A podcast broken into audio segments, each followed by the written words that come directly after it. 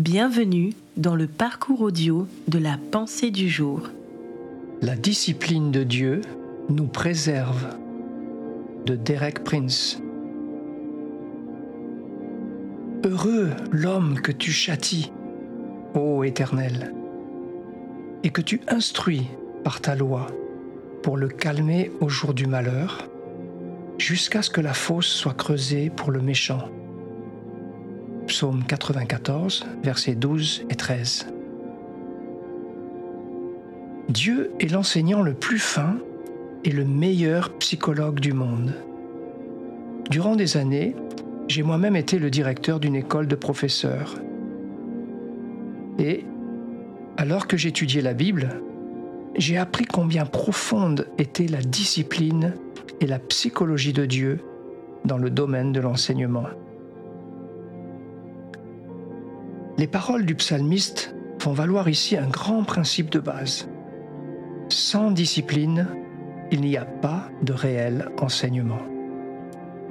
C'est l'un des problèmes majeurs présents dans plusieurs aspects de notre système d'éducation moderne. La discipline a été abandonnée et avec elle, l'instruction a disparu. Je sais par ma propre expérience que si un professeur ne peut pas exercer la discipline, il ne peut pas vraiment enseigner. Dieu est encore plus avisé que cela. Il n'essaye jamais d'instruire ceux qui refusent sa discipline. Heureux l'homme que tu châties ou que tu disciplines, ô Éternel, et que tu instruis par ta loi. Il vient ensuite une merveilleuse et grande promesse destinée à l'homme qui se laisse discipliner par Dieu et qui accepte son instruction, pour le calmer au jour du malheur, jusqu'à ce que la fosse soit creusée pour le méchant. Dieu prépare une saison de jugement et de rétribution pour les méchants. Il creuse une fosse pour eux.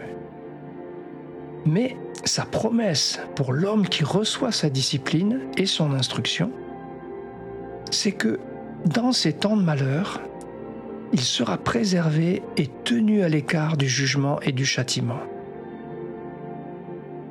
Il est assurément profitable d'accepter la discipline de Dieu et de se soumettre à son instruction.